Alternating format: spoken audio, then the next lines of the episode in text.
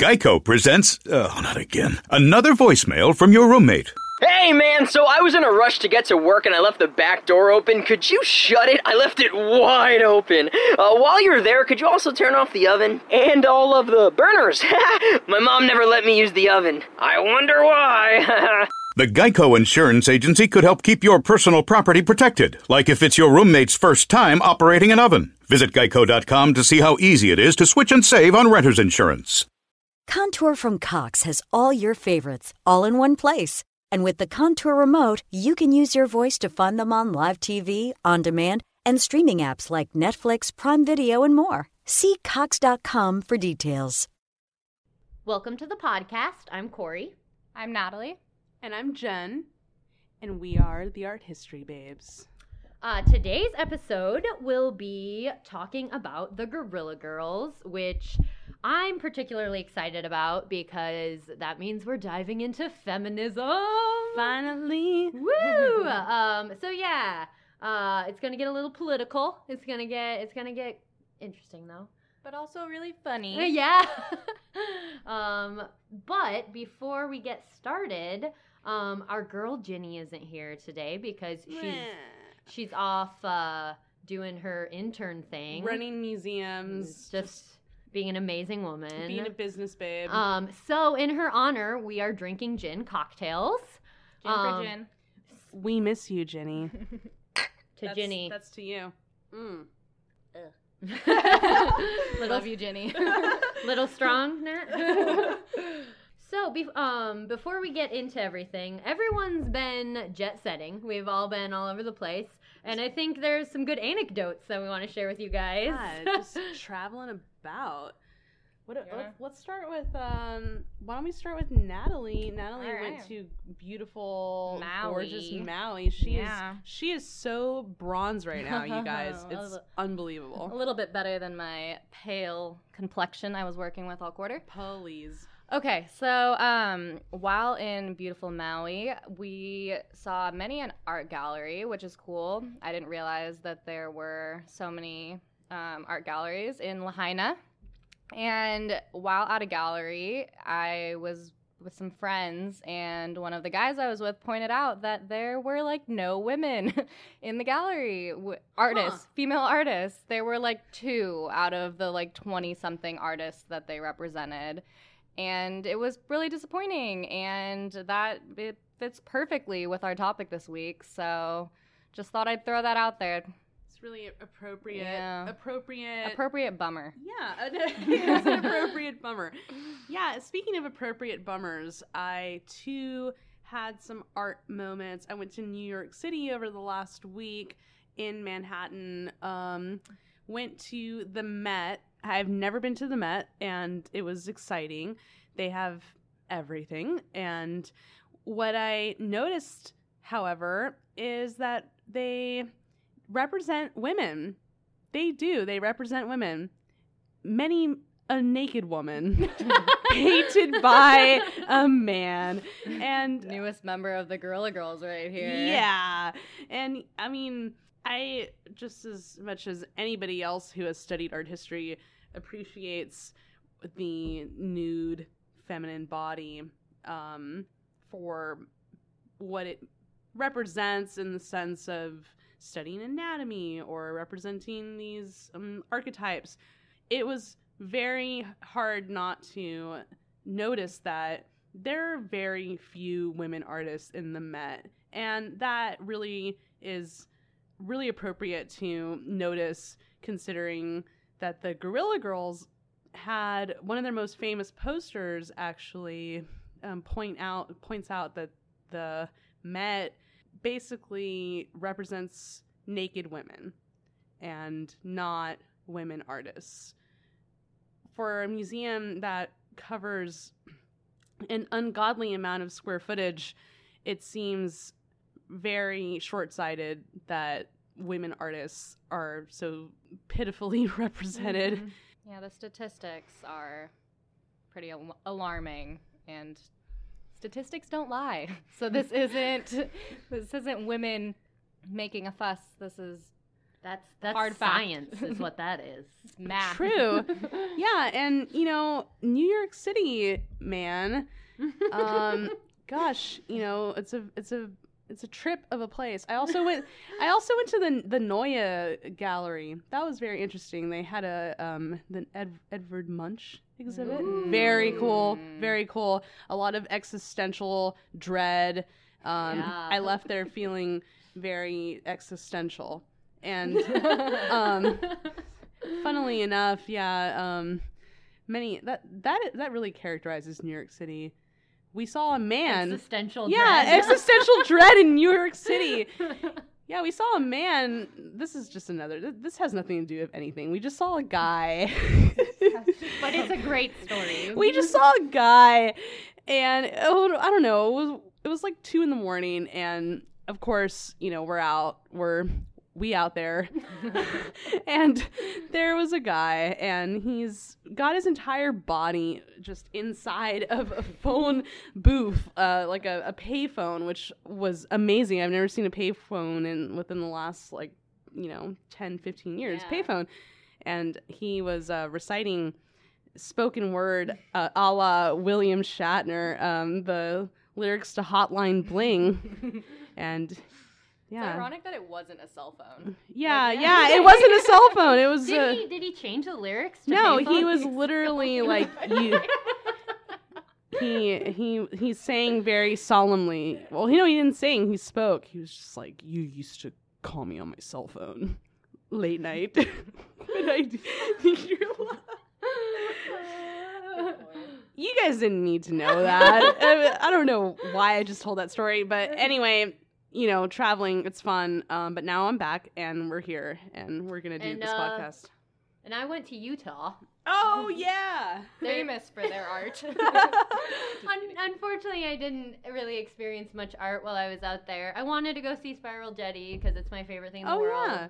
And it's their it's the official artwork of Utah, like the official state artwork, which is kind of cool. Wait, what happened? Why didn't you go see it? I just didn't have a car. Oh, Like, yeah. it's way out there. yeah, you kind of need a car. Yeah, you, it's it's really out there. I don't think a Lyft would have taken me out there. They would have probably thought that I was trying to murder them or something. But um so yeah, went to Utah. Didn't really get to do anything art related, but it was beautiful. I got to be part of a beautiful wedding, so that was awesome. And There was dogs. there were dogs in the wedding. It was so perfect. It was on a mountain. It was it was art in itself. It was it was art come to life. Um but yeah, so we've all been on our little adventures, which has been really nice. A little break from things, but now we back. We here. Um, we here, and we're gonna talk about some stuff. Um, so Natalie and Jen's stories, kind of, we're kind of little teasers um, concerning what we're talking about today, which is the Guerrilla Girls. So.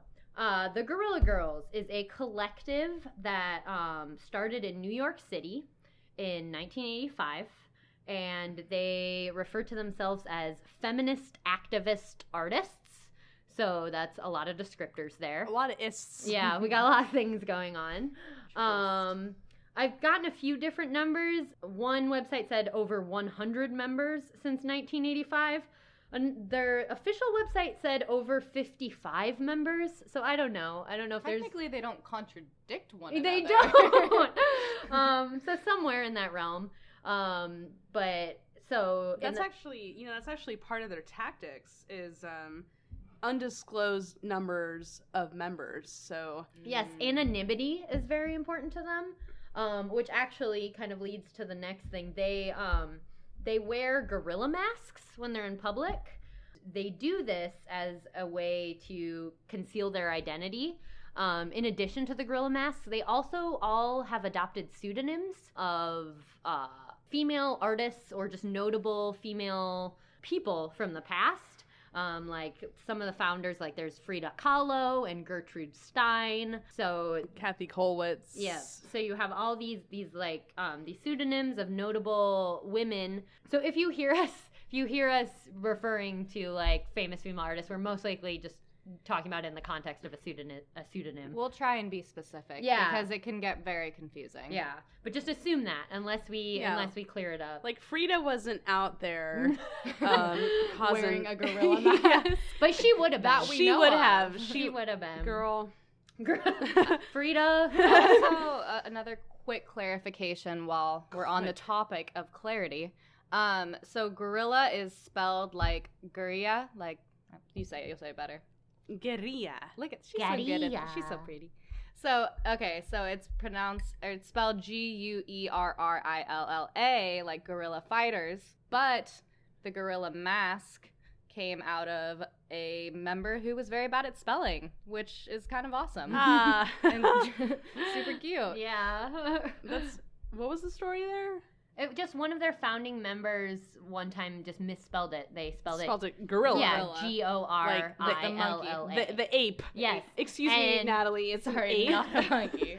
And after they made fun of her for a while, they were like, "Wait a minute, that's a really good idea," and that's where the gorilla masks came from. God, so good. Yeah, right. so don't learn to spell, kids.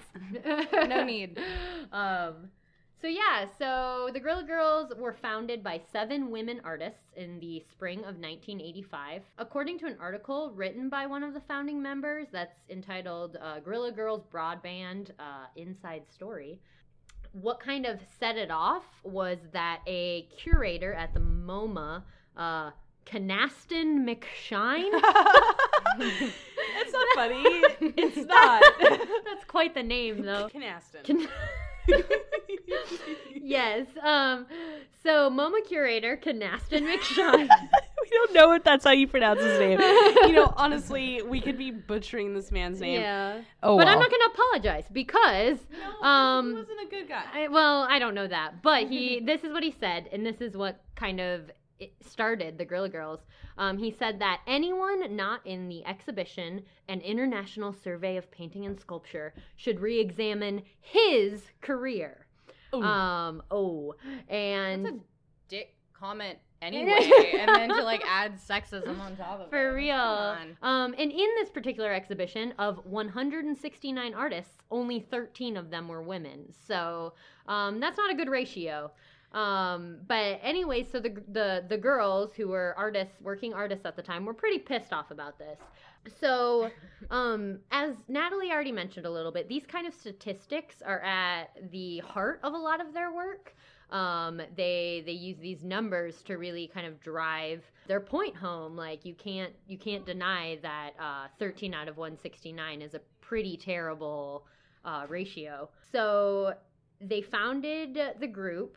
They their strategy was kind of they they wanted to name names while still maintaining anonymity, um, all with a sense of humor. So there was this this this idea that they wanted to do this, but they wanted it to be funny, um, and they wanted to find the right balance between humor and hopelessness. Because unfortunately, it is. I mean, just speaking from a feminist point of view, it feels rather hopeless sometimes. But the best way to deal with that is humor. So what they started doing um, is that they started to meet together in smaller groups and figure out ways to kind of engage in this like guerrilla feminism where they wanted to make their message known in a very clear but yet humorous way um it kind of there was there was actually was and continues to be a lot of internal debate in terms of how to go about this because this is a really big like project that the Guerrilla Girls took on. Like they wanted to just like take on the art world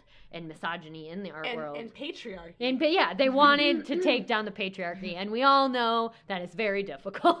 yeah, you know, we're just out here trying to do it, but it's it's hard. Um, so there is was it hard?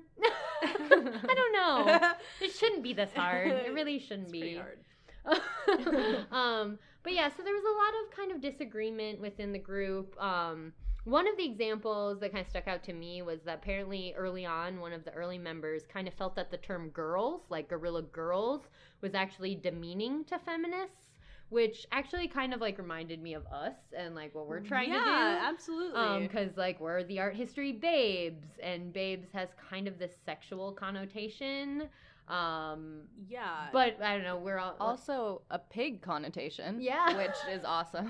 an adorable pig. An adorable pig. Which I am 100% for. What I Yeah. really like about using words like girls or babes or whatever, it's um I think that there's nothing wrong or anti-feminist with finding some sort of empowering message or whatever it would be through using words like hey like we're a bunch of girls or hey like oh look like we're the babes. I don't know. Yeah, I mean, no, what do you guys I- think? You know i mean I- we're calling ourselves the art history babes. I think now is a good time to talk about to what we're calling our podcast. Um, I would agree 100%. I mean, I definitely consider it more of an empowering thing. Um, that being said, I also like, I just call people that I like babe. Like, me yeah. I like you guys and you're my babes. Like, so, like, I just, I think it's just an endearing thing to call people. it's true i call everyone babe Yeah. i think it's sort of it's it's, it's kind of like a it's like an old blues mama thing Yeah. babe yeah. anyway I like, and I like the mentality that feminism and having a feminist outlook is allowing women to make their own decisions and Word. call themselves and other women what they would like to call them. In a way, I think it's valid that this member thought that that was demeaning because for her maybe it was whereas it's perfectly rational that other members wouldn't find it to be demeaning and I don't think either's wrong. Yeah, I I think- think I think that's like such an important part of feminism that so many people maybe don't quite notice is like it's about the discussion. It's about the whatever you feel or experiencing in your in your feminism, in your womanhood, like that is valid and you should be able to discuss it. Like And you shouldn't Yeah. shame other women for not feeling maybe the exact way that you do about a certain Yeah. situation. I think that feminism, you know, I mean, to be t- super general, is that feminism enables women to make their own decisions. And that's it. I don't think that there needs to be much more than that when discussing like what labels they want to use whether it's something like bitch magazine or Mhm. calling your best friend a slut or a hoe. Like, oh, what's up, slut? I don't know. don't call me a slut. I'll fight you.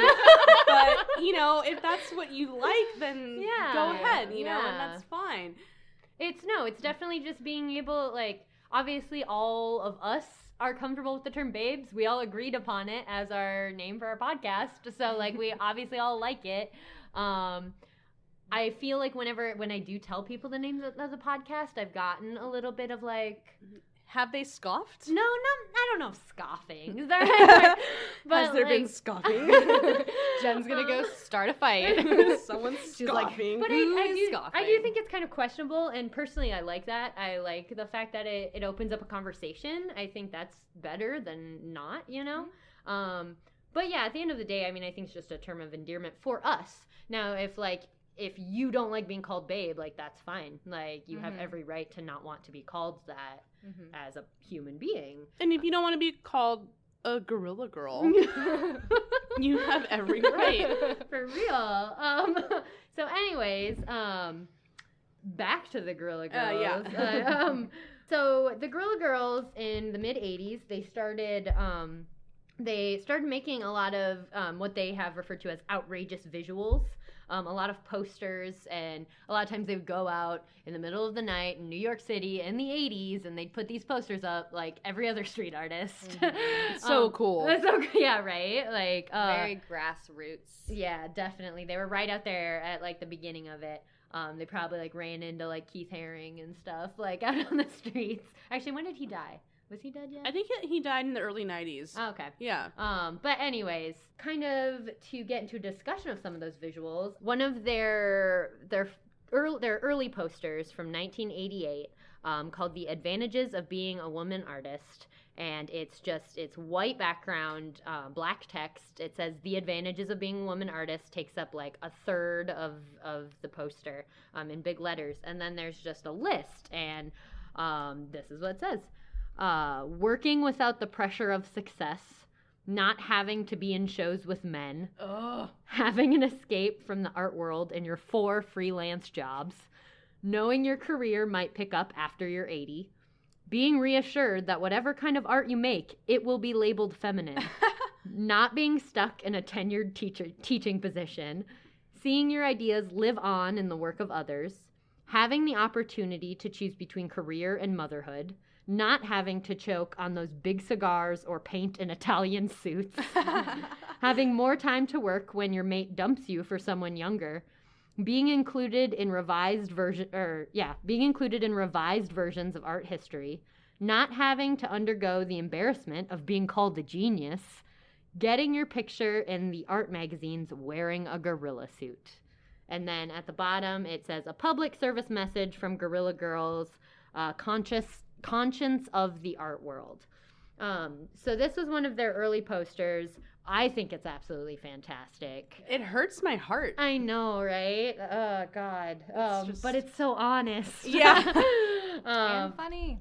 and yeah, it's pretty funny. So clever. They really are. Um, so that's a big one that they did. And then in '89, they did what what is probably their most notable image, um, called "Do Women Have to Be Naked to Get into the Met Museum?" And this one, it says it. That's exactly what it says on it. Once again, do women have to be naked to get into the Met Museum? And then they have appropriated um, Ingres's odalisque, um, and then they put a gorilla mask on it. So It looks great. um, if you're not familiar, uh, Ingres's Odalisque is just a very uh, famous painting, and it's of a naked, sensual woman. With no joints that, Yeah. that make any sense. yeah, It's fine. yeah, it's very like idealized. It's not realistic. I mean, it's a beautiful painting, but yeah, it's it's a it's a early nude. Do you know when? Does anyone know when that was painted? I think Ingres's Odalisque was probably um, 17th century. Maybe. Natalie will look it up for us.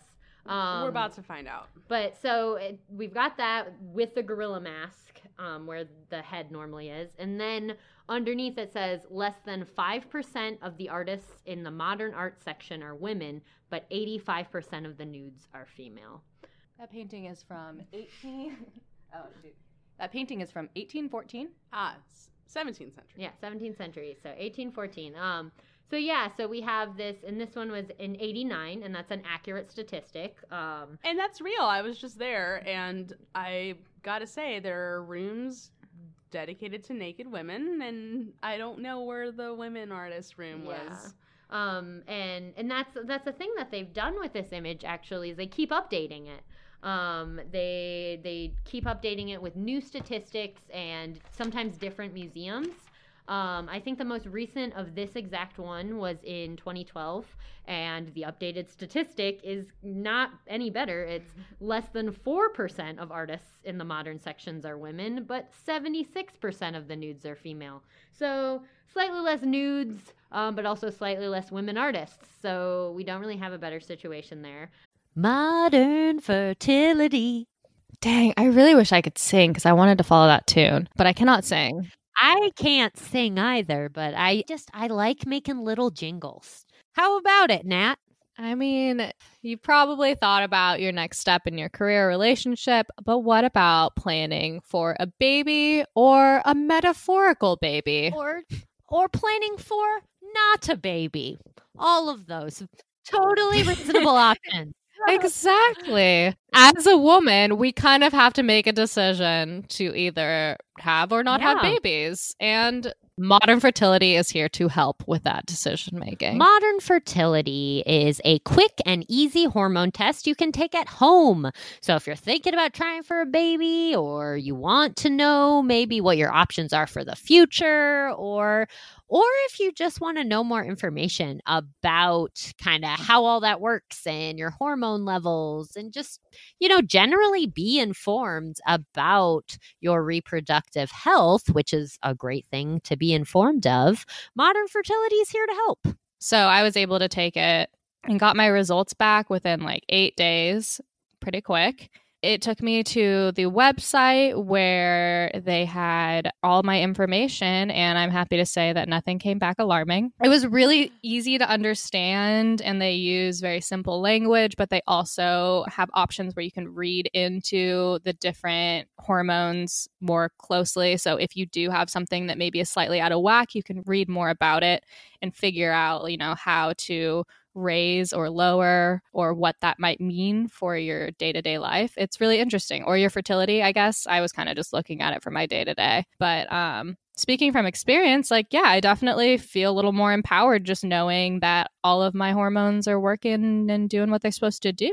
Yeah, that is definitely good news. Also, it is very affordable compared to similar testing. Um, oftentimes, that kind of testing can cost over a thousand dollars. But with modern fertility, you can get the exact same information for just $159. That's such a good price Yeah. Plus, you can also talk one on one with a fertility nurse once you get your results. So you can get answers to questions that you might have, specific questions that are related to your results. And that is really valuable. Yeah. So it's just great information to have, very affordable price, very easy to do. Comfort of your own home. Don't even have to go to the doctor's office. And right now, Modern Fertility is offering Art History Babes listeners $20 off their test when you go to modernfertility.com slash historybabes. That's $20 off your fertility test when you go to modernfertility.com slash historybabes. modernfertility.com slash historybabes. Modern fertility. Ba-doop, boop, boop. Um, and then in 2014, um, they kind of did a newer version that kind of branches out a little bit into a different realm of visual culture, in which um, it says, "Do women have to be naked to get into music videos?" And then they've kind of superimposed this like naked woman. I don't know if she's actually from a music so video. that yeah, I got I got the background on this one. All right. So this was a piece that they appropriated for Pharrell's Girl show in what was that? 2010? This was- 2012. I think it was 2014. 2014. All right. Yeah. Okay. So in 2014, Pharrell Williams, um, babe, he, I can call him that because we have that sort of relationship. Um, he did a gal or he did an exhibit. He curated an exhibition titled "Girl," and he opened it at the Perrotin Gallery in France, and wanted to include and empower women artists. So um, he asked the Guerrilla Girls to do to create work for the show. They accepted, but on the condition that they could address the um, inclusion of women in the music industry, specifically music videos, and if they could also address the women represented by the gallery. So they were able to take swings at not only mu- music video culture, visual culture, but also at the gallery where the show was exhibited, and they were allowed to do that, which is pretty cool. Um, so they pointed out, or within the image that, or yeah, within the image that Corey was talking about earlier, they included, um, what's her name, Emily Rada. What's that her name? Rada. I can't say her last name. Rada Janaus. I can't say it. She is. You guys know her. She's the one who's naked in the music video. Hot naked girl. Yeah. So I'm sorry for butchering your name, girl. But um, she. I meant that in a friendly. Whatever. so it's her body, and that's been superimposed over the original, still with the gorilla mask. Um, and then it basically says, "Do women have to? What do women have to be naked to be in music videos?" And they showed it at the thing. And if you guys don't know, Pharrell was in the music video that that is calling out. So kudos to you for being a good sport, Pharrell. Robin Thicke, think about your actions. Think about your life and your Yeah. decisions. Well, I mean, everyone saw the whole Miley Cyrus situation with uh, Robin Thicke, right? No. when they perform together? Yeah. So I mean, let's say I think it's safe to say that he might not have the greatest idea about Oh, yeah. feminism, but that's okay. You know what? He's gonna learn. Yeah. He's gonna learn today. And that is a damn catchy song. I so really good. like that song. I know do it's, it's too. terrible. I like when I really stopped and thought about it. I was like, shit, like I want to like this song. Bad but- feminists. I know. God, so disappointed. God. Damn it. Anyway, um, so that's kind of some of the more contemporary stuff they've been doing, and yeah, kudos to Pharrell for getting in there and just like for real. yeah. So Oh, he he goes by for real now. I, that's what I heard. I don't know why he would do this. Um, you know, everyone's taking a cue off of Prince. Artists want to, you Mm. know, rebrand. Anyway, for real, Pharrell, we salute you. yeah, we need to look this up. I feel like I New name, same beautiful face. Yeah, same ageless face. Yes. He has not aged a day since He I was needed in to mix middle it school up because Yeah. he doesn't look any differently. So he needs to sound different. and just wear really big hats. Smoky the Bear. Pharrell, I love you so much. yeah, we all do. Um, Pharrell, if you're listening, we love you. come on our show sometime. Um, okay, so kind of like what you can get from these images, which will be posted on our website, arthistorybabes.com. Um, is that their style? They kind of appropriated the visual language of advertising, which was just a very popular thing that started in the 80s.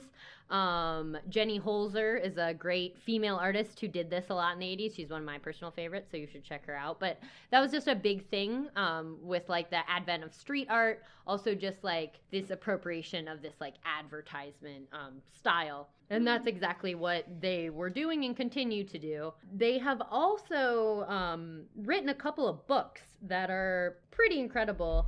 Um, the first one we have here, and it's called The Guerrilla Girls Bedside Companion to the History of West- Western Art. You, you Um, guys should buy this book.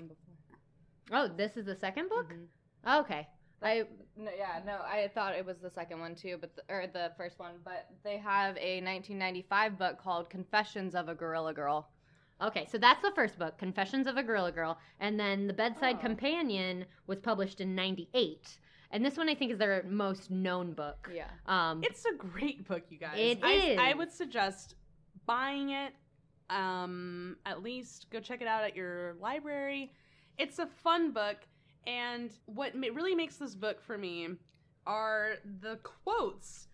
Every, you know, because um, I don't know how many of our listeners out there are acquainted with the um, rigors of the survey art history class.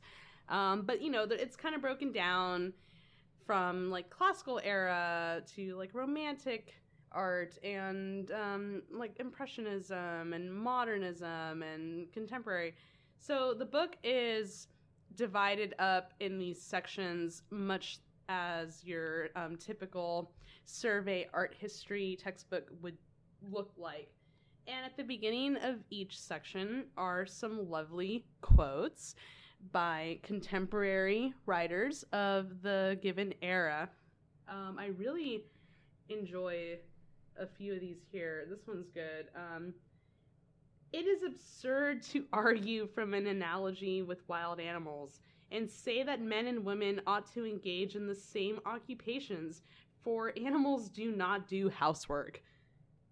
Oh, Aristotle from the fourth Oh, century BC. Aristotle. Aristotle. He was wrong on just about everything. this is a fun book, you guys. Really, check it out. And especially if you are the proud owner of an overly priced art historical survey text like Mm. Gardner's, you owe yourself buying this book to go along with it. It is much more reasonably priced at about $20 on Amazon, Amazon Prime. Amazon Prime.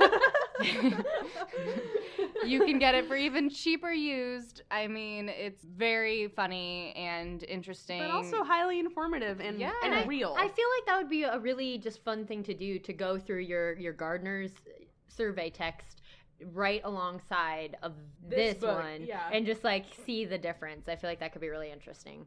what does that look like? A vagina.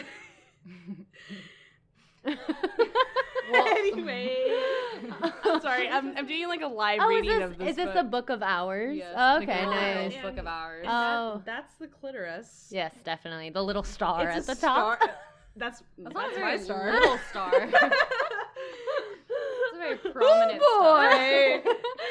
star. um, so what we're looking at is essentially an illuminated manuscript. Um, By Hildegard von Bingen. yes, um, and I I love illuminated manuscripts; they're beautiful. Um, but the the image that the specific image is um, it in certain ways It's it. like it's like a mandala. yeah, it's like a mandala, but kind of in the shape of the female anatomy a little bit, and uh, It's definitely genitalia. yeah, definitely.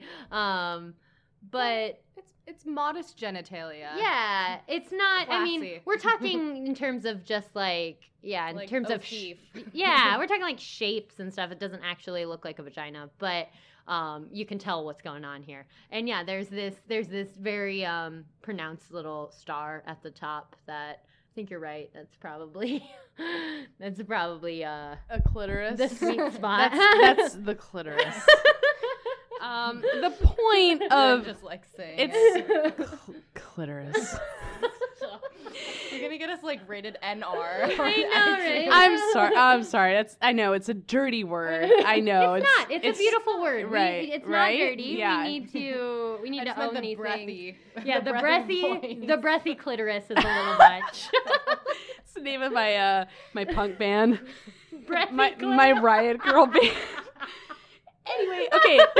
the point. The Damn the the point of discussing this image is that in the um, Guerrilla Girls bedside companion to the history of Western art, you will see artworks that you may not normally see in your conventional art history survey textbook. And yes, they can be kind of funny, but honestly, there's a lot of really interesting information here just illuminating how much this art is neglected in your everyday um, like Pearson textbook. Yeah, definitely. And and that's and, and that's really problematic because these are the textbooks that are being sold to undergraduates at colleges for hundreds of dollars. as literally the history of art. exactly. Here is this book. This is the entire history of art for you, and it's it's just not. It's not the truth. Um, but that image we were just discussing, we'll put up on the website. for you yeah, all. you have to see it You'll because get to we, we went on for a while. and I think it. yeah, yeah, it's it's not as uh as erotic. It's not as as we made it sound. pornographic. yeah, like people are gonna look at it and they're like, that? yeah, They're like oh, that's what you guys were looking at. yeah. No, it's actually really beautiful. It's really beautiful. um, but yeah. So, anyways, it's a really amazing little book they put together. You should definitely check it out. I love this book. um, another book they wrote um, in 2003. I have not got my hands on yet, but I really, really want to. Um, it's called Bitches, Bimbos, and Ball Breakers The Guerrilla Girls Illustrated Guide to Female Stereotypes, where the Guerrilla Girls um, essentially they go into the female stereotypes that are um, pervasive throughout culture, um, including the old maid, the trophy wife, the prostitute, and the heart of gold. Um, and I don't know, I'm personally really interested in like female archetypes and female stereotypes, so I feel like this could be a really fascinating book. But um, yeah, unfortunately, I haven't had a chance to look at it yet. Yeah, we, we don't have that one. What do you Um, have? We have the Amazon preview. Ooh, Oh, Amazon. Amazon's getting. They should be sponsoring us right now. Like they're getting a lot of airtime. Amazon, if you're listening, we're out here. No, you are. So in the preview, we've got this image, um, and it's of a, a guerrilla girl, a woman standing with her back to the audience, her, with wearing no shirt and wearing a gorilla girl's mask. Um, and then the text in the background says, "Not an Aunt Jemima, ball breaker, biker chick, bimbo bitch, bombshell, bra burner, bull dyke, butch." Call girl, Carmen Miranda, China doll, dumb blonde, feminazi, flapper, geisha girl, next door, gold digger, good Catholic girl, harem girl, ho home girl, hot tamale, Indian princess, Jewish princess, lady boss, lipstick lesbian, Lolita, madam, Mother Teresa, nympho, old hag, old maid, pinup girl, prude, Rosie the Riveter, slut, soccer mom, Squaw, stage mom, supermodel, Tokyo Rose, tomboy, trophy wife, valley girl, vamp, wicked stepmother, yummy mummy. and it says, "Don't stereotype me." Yeah. So that's kind of that was that's that was a mouthful. yeah. It, that's a lot of Well alliteration. Thank you. You read that God. very well. Good job. Thank you so much. Damn, Um, girl, that's like some. yeah. I want to like snap to that. I wanted to be a rapper in middle school, so there. it's finally coming full circle. Wow. Um, but yeah, so in addition to all of that visual material and their books, they've also staged so many protests and so many workshops. If you go onto their website, which is guerrillagirls.com, I believe, they have an archive that's just insane. Like you can go back all the way back to the beginning, and it's just like every little thing they've done, and they have done so much. So you should definitely look into it. Um, some other notable things about the Guerrilla Girls, they have work that kind of focuses on other political social issues, not just issues in the art world. Um, one example is a poster they did in 1991, um, in which it says, um, question, what's the difference between a prisoner of war and a homeless person? And the answer is um, under the Geneva Convention, a prisoner of war is entitled to food, shelter, and medical care. And then there's an image of kind of just this, like, I think it's like a cop just bothering a homeless person. It's nothing violent, but he's just kind of like poking at this homeless person um, on a bench. Um, so their their work definitely um, springs outward into other political issues and other social issues um, not just those within the art world. Um, but in terms of those issues in the art world, that's obviously been their main concern as as they were formed by artists, so they're they're more entrenched in that. And I don't know, do you want to talk about this, Jen? Kind of how the whole idea came from this idea, like it came from the fact that the art world is very much the art world, the art market is very much run by just billionaire white men art collectors and that has um, led to basically their interests being at the forefront of what's actually being shown in art collections and that's a problem for obvious reasons. Yeah, so in 1986, the Guerrilla Girls had a series of panels as well as conventions where um, essentially responding to criticism of um, not being very accessible by press or art collectors or curators, the people that they're essentially um, lambasting in, in their in in their activism complain. They said, "Well, how are we supposed to respond to these activists? We don't we don't know who they are. We can't talk to them." Um, so they responded, and in 1986, there were um, there was one panel entitled the um, it was called "Passing the Buck," and that one was "Passing the Bucks." An evening with art dealers. So, in the Passing the Bucks panel, uh, freelance writer Stephen Westfall, um, who was actually admired, not admired, but maybe given high marks among the Guerrilla Girls as being a writer who devoted at least 30% of his articles to women artists. Westfall emphasized that the prejudice in the art world reflects prejudice in culture at large. And his quote was that the big money art world is a world of privilege, and the patriarchy of Western culture is accentuated in arenas of privilege. Um, so that really, I think, sums it up very well. Um, what is essentially happening in most of the contemporary art world? The contemporary art world is a world that is ruled by money, and in spheres of, especially in the United States, which is a quintessential like capitalist country, the the white male really does dominate the elite art world. And well to to be fair too like it's i mean it's definitely very real in the contemporary art world but it is it's always been the reality like the reality of the art world. It's always been um, this was actually a quote from an interview with some of the Guerrilla Girls but the history of art is the history of power. It's the history Yeah. of who's in power and it's it's expression of what they want to be expressed. Like if you go all the way uh, like if we go back to the 17th century, it's just kings and queens having themselves painted because that's what they want to be shown. So it's it's kind of those in power, and typically those in power are the ones with money, showing their experience and what they want to be shown. And it's it's slightly transitioned because when we're talking, you know, 17th century through I I mean way further back, but also I'd say through the 19th maybe Mhm. century, you're dealing with the wealthy commissioning works, so what they want is what gets created. Whereas now, you know, artists have more freedom in what they create, but to a certain degree, you can only make a living creating what will be bought. yeah. Exactly. So if the buyers are predominantly white males, then you have the best luck selling things that they want to buy. Mhm. And that's just, you know, it's kind of turned on its head, but not in a positive way, just pretty much the same situation. definitely.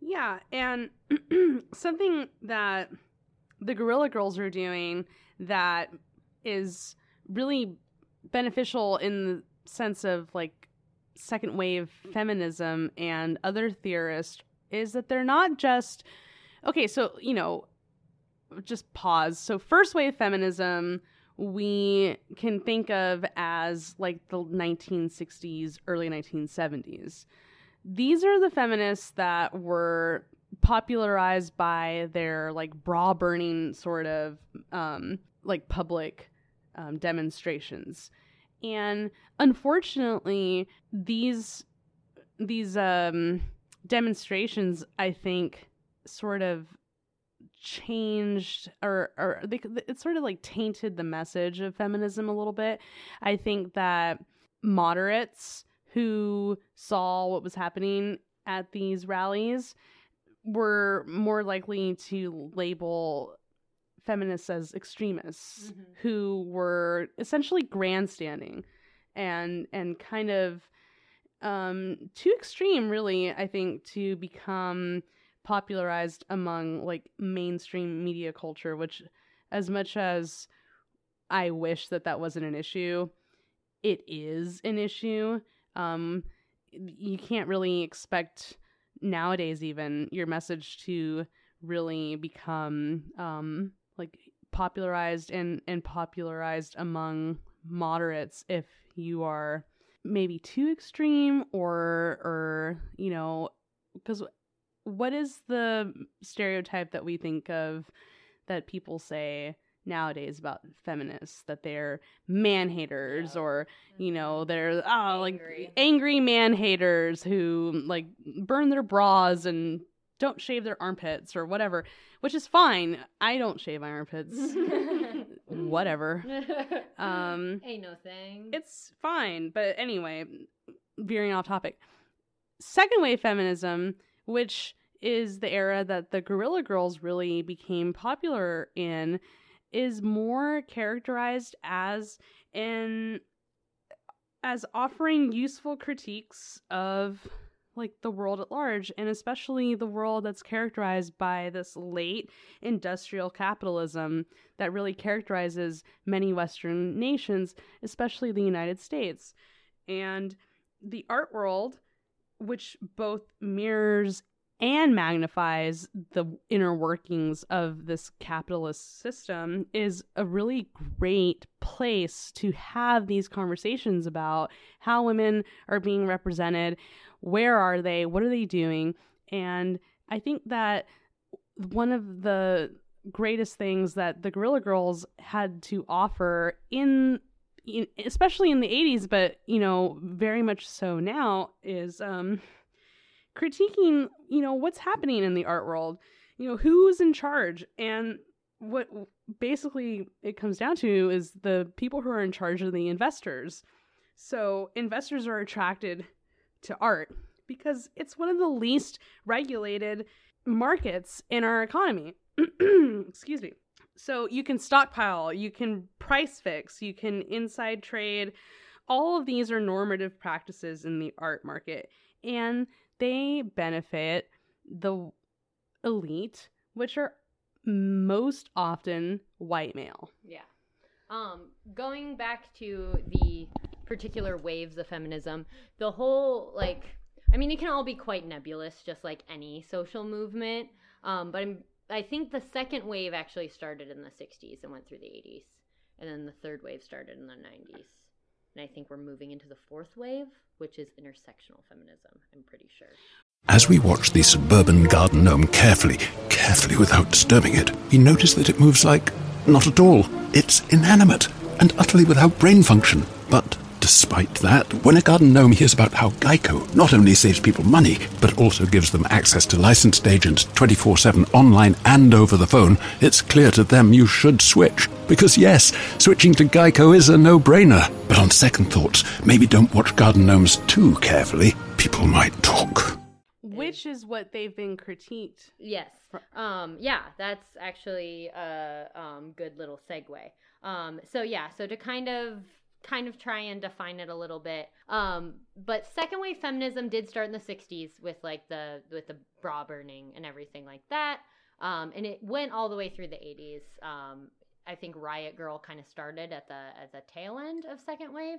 And then we moved into third wave, and now a lot of people are saying we're moving into fourth wave, which is not even referred to as fourth wave. It's intersectional feminism. Um, and the thing with the Guerrilla Girls is they have been critiqued for not being intersectional enough.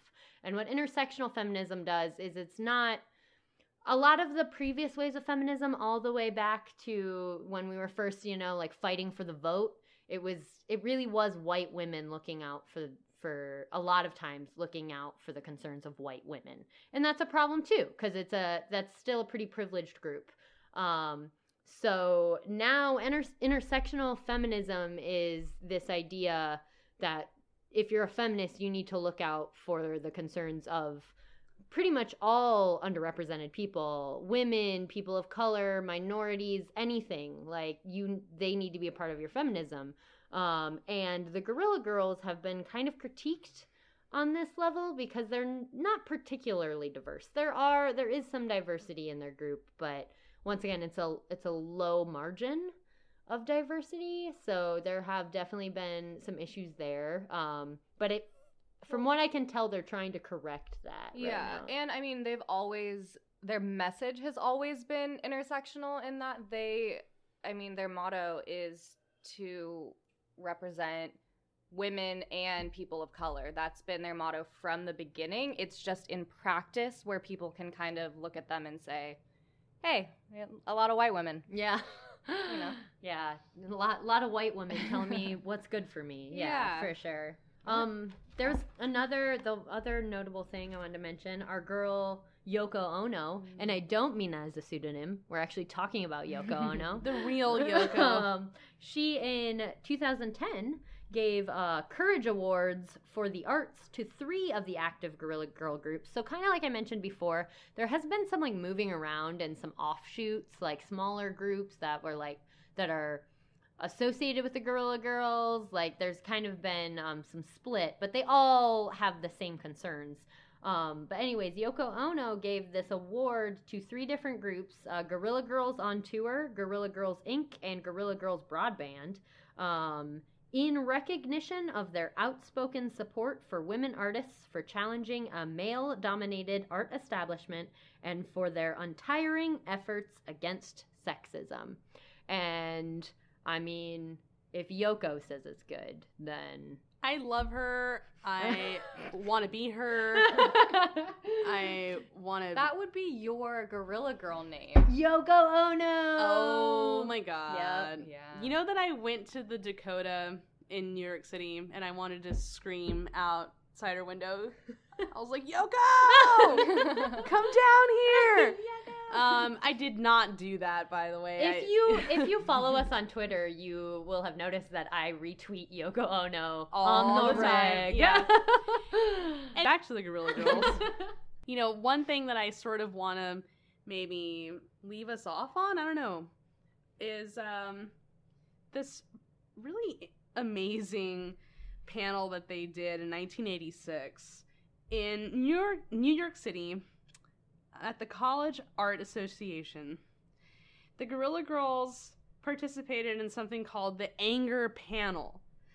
And the Anger Panel was an event in New York City where the Guerrilla Girls, in their typical black leather jackets, gorilla masks, and buttons proclaiming, I am a Guerrilla Girl, um, would played a tape.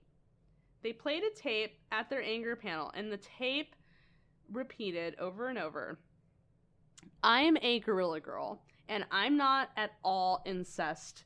That the Museum of Modern Art showed only 13 women of the 169 artists in their International Survey of Painting and Sculpture show, or that the Carnegie International had only 4 out of 42. I know these figures occurred only by chance. There was no sexism, conscious or unconscious, at work. I'm a guerrilla girl, and I think that the art world is perfect, and I would never think of complaining about any of the wonderful people in it. After all, women artists make fully one whole third of what male artists make. So, what's there to be mad about? I mean, it's not nice to get angry. I wouldn't dream of getting angry. Thank you so much for taking time out of your busy day to listen to this. And the reason why I love this is because there has been a long standing tradition in the history of modern civilization to characterize women's anger as a symptom of a deeper like psychological issue.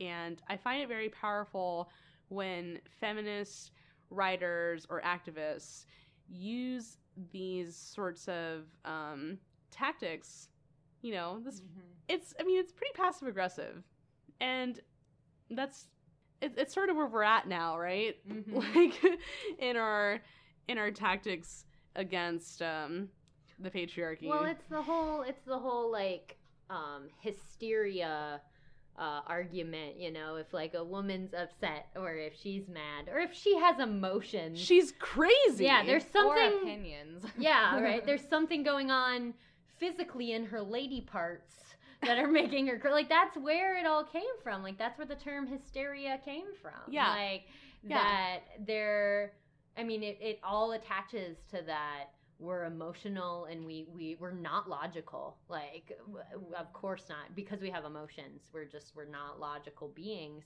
and um so the guerrilla girls in that particular instance are really just kind of taking that and just like just like um, kind of flipping it on its head and, and saying like okay if this is what you think then fine like we'll we'll be emotional or like we're going to be sarcastic about our emotions to kind of get our point across And I think that's kind of where we are right now, as far as the feminine, the feminist presence that we are aware of right now in the 21st century. Sort of to bring it all back home, uh, we're all familiar with um, like Tumblr and other social media outlets that have become a very uh, active sort of forum for um, social issues. And it seems to me that this tactic of turning on its head these stereotypes of women being insane people for being upset or in any way not okay with whatever it is that they're being forced to sort of accept. I think that that's a really great tactic. I appreciate that the Guerrilla Girls are doing this, and it seems to me like it's a tactic that's going to continue in their activism as well as other feminist activism. Sort of to bring it all back home, I think that the art world is a wonderful place for modern day feminists to pay attention to. If you're listening to this episode and you consider yourself a feminist and you consider yourself somebody who thinks that visual culture is compelling and and important and maybe even dangerous if not taken um, seriously. If you believe that these things are real, I think that it's really important to pay attention to what's going on and to be really open and outspoken about indiscretions or discrepancies among representations of genders and and what this means. And not just genders too but like different races and different you know like who's who's being represented and whose voice is not being heard Natalie, do you want to? I just I want. Uh, I would like to share my favorite, my personal favorite of the Guerrilla Girls um, public service announcements. This one is actually written in the form of a letter, and it's very Tumblr friendly. It's pink. It's written in Oh. loopy cursive handwriting. so tumblr Very aesthetically pleasing. It's adorable. it's adorable. So, um, oh it there's a little begins sad face like little Right? flower objectively adorable. I think we're all agreeing. okay i'm sorry i didn't mean to interrupt i'm sorry So, um, it it says, "Dearest art collector, it has come to our attention that your collection, like most, does not contain enough art by women. We know that you feel terrible about this and will rectify the situation immediately. All our love, Guerrilla Girls." Oh So, yeah, again, that's so sweet yeah, it's it's cute and it's also upsetting, but it's it's a playful and humorous take on a really serious issue for female artists. And yeah. I like but it. I, yeah, exactly. I mean, I also just love it though. I like obviously the sarcasm, the sarcasm in it is what's so great because it's like it's so undeniably feminine, and it's like this idea that as females we need to, you know, we need to apologize and we need to we need to, um, essentially be the the softer ones in the situation. If we want to, if we want to come forward with an issue, we have to do it on pink paper with cursive lettering, and we have to we have to draw a little flower, and we have to be very like. I know, like we have to just be very Like, accommodating. I'm sorry I'm complaining. Yeah, exactly. I know this is really hard for you. because you've always gotten everything you've ever wanted, and so I'm I really sorry. I'm really sorry about it. Um, so like that's what just if like as like from a visual standpoint, it really um expresses what females are expected to be and expected to do, and that makes it all the more powerful, I think. But yeah, I mean they have they have a whole series of these, don't they? They have Mhm. quite a few different letters. They're great. They will be on the website. Yes. if you've never heard of the Guerrilla Girls, you know a few things about them now. And we highly encourage you to do a little bit of research, see what they've done, see what they're doing, and get to know the Guerrilla Girls. And also pay attention and question everything. on that note. um, okay. So, so, anyways, thanks so much for listening. Um, next week's episode, uh, I think we'll be we'll be recording live poolside. Oh, I can't wait.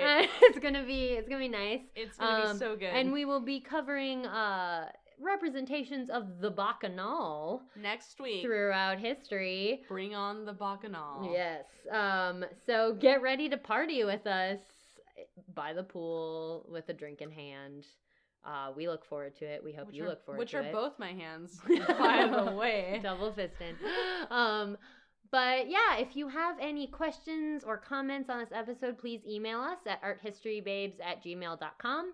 Um, as we mentioned before, we're on pretty much every social media platform. So like us, follow us. Um, our website's arthistorybabes.com.